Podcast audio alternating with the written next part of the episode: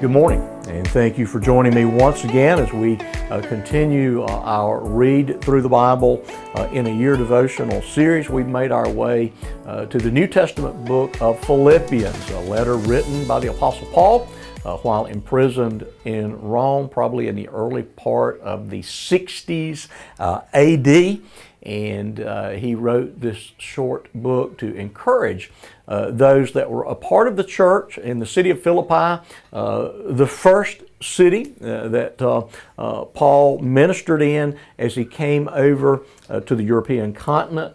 I always, when I reflect upon this, it is of great historical significance. Uh, that the Apostle Paul uh, was not planning to go westward into Europe. Uh, he was planning to go uh, north and eastward. And the, we have recorded in the book of Acts what is often referred to as the Macedonian vision, where a man from Philippi uh, uh, calls upon the Apostle Paul to come to Europe. And he comes to Philippi and he preaches the gospel, and people are saved.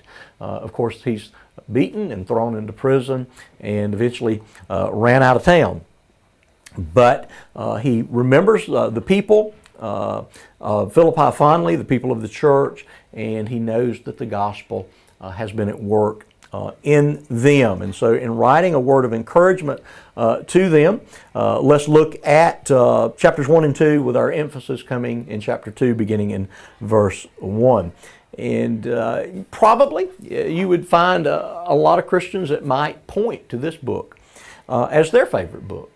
Because one of the things that is stated and restated. In fact, I've got a note in my Bible that says he refers to this 16 times, is this admonition to rejoice.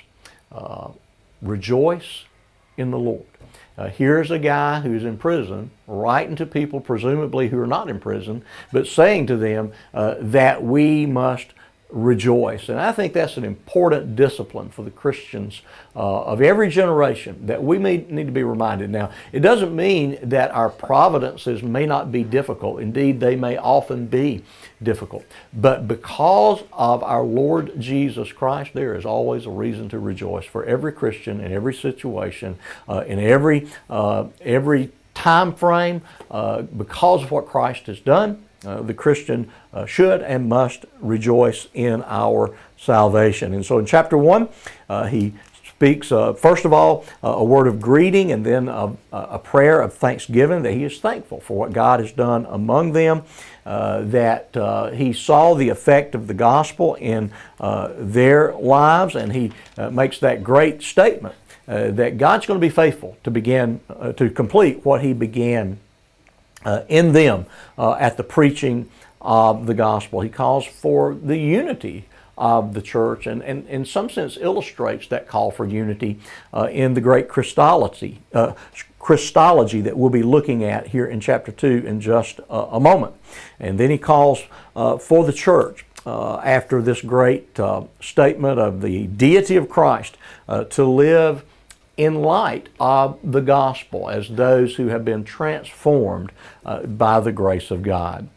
So let's look at chapter 2, verse 1, and this is a, one of a number of places that you find in our New Testament. Uh, John 1 would be a place uh, similar to this. Hebrews 1 would be a place similar uh, to this. Um, this passage, uh, pl- uh, passage in Colossians chapter 1, are places where uh, the deity of the Lord Jesus Christ is expressed with great conviction and with great clarity. And uh, that uh, uh the Jesus that we proclaimed is the virgin born Son of God. He is God incarnate and he is the, the, the very uh, incarnation uh, of God in physical form. And so Paul says something to us about the reality and at, at some level the, the mystery of the God man, of Jesus Christ, the one who is fully God and fully man. Reading beginning in verse 1. So, if there is any encouragement in Christ, any comfort from love, any participation in the Spirit, any affection and sympathy, complete my joy by being of the same mind, having the same love, being in full accord and of one mind. Do nothing from selfish ambition or conceit, but in humility count others more significant than yourselves. Let each one of you look not only to his own interests, but at the interests of others. Have this mind among yourselves, which is yours in Christ Jesus, who, though he was in the form of God, did not count equality with God a thing to be grasped, but emptied himself by taking the form of a servant, being born in the likeness of men, and being found in human form. He humbled himself by becoming obedient to the point of death, even death on a cross. Therefore, God has highly exalted him and bestowed on him the name that is above every name so that at the name of Jesus every knee should bow in heaven and on earth and under the earth, and every tongue confess that Jesus Christ is Lord to the glory of God the Father. Paul makes a series of uh, what might be called conditional statements there beginning in verse 1. And really, the idea is not, well, maybe perhaps uh, there is something of encouragement in Christ. He is saying there is. Since there is encouragement in Christ. There is comfort. There is participation in uh, the Spirit.